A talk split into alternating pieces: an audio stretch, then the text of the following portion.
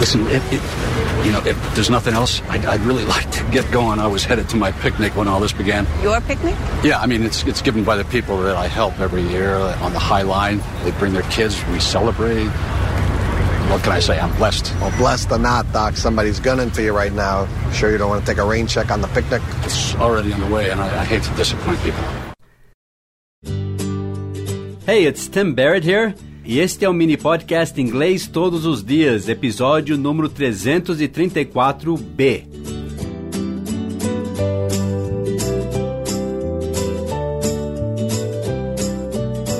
Ontem mesmo eu estava assistindo o, o mais recente episódio de um seriado que a gente gosta de assistir, Blue Bloods. Eu não sei se você conhece.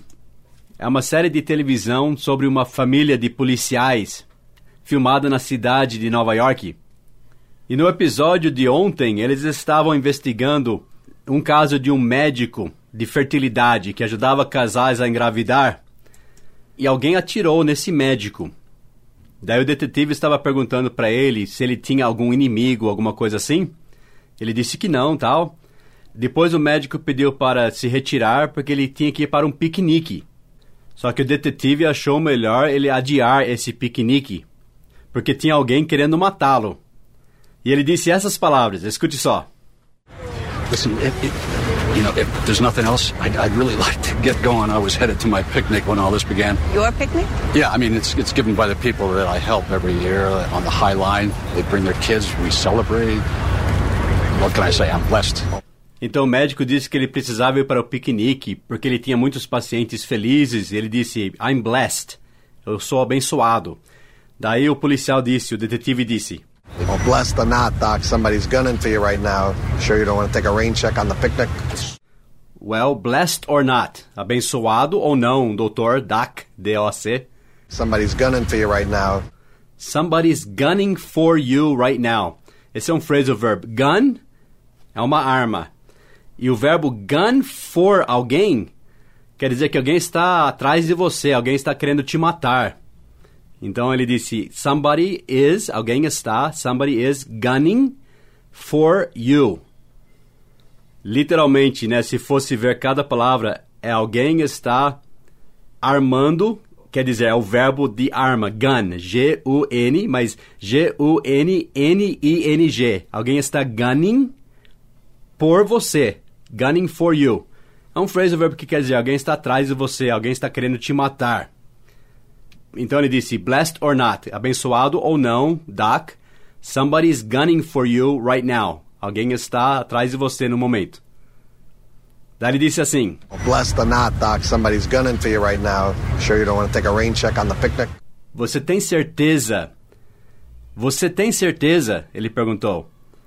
Em inglês, quando você tem certeza, você está certo. Então, I am sure, você está certo, you are sure.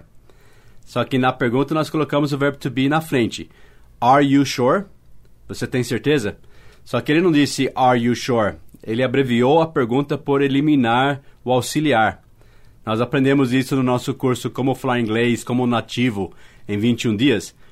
Mas ele não perguntou are you sure, ele só falou you sure, né?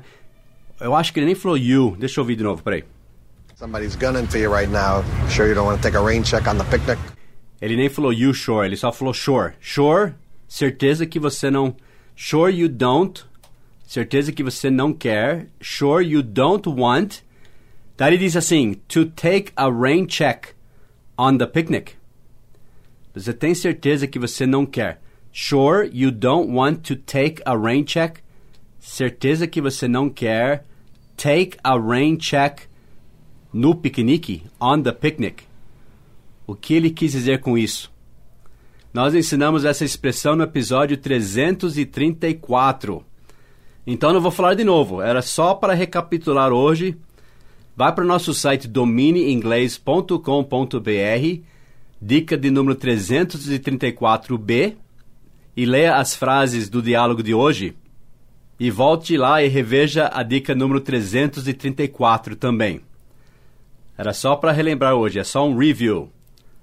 Então não adie, don't take a rain check e vá para o nosso site e reveja essa expressão. Se você está curioso sobre qual episódio eu estou falando, era o Blue Bloods Season 9, Episode 5. Ok? É a temporada 9, episódio 5. E esse diálogo apareceu mais ou menos nos 4 minutos e meio do episódio. Ok? I'll see you on our site. Have a great day. Bye bye.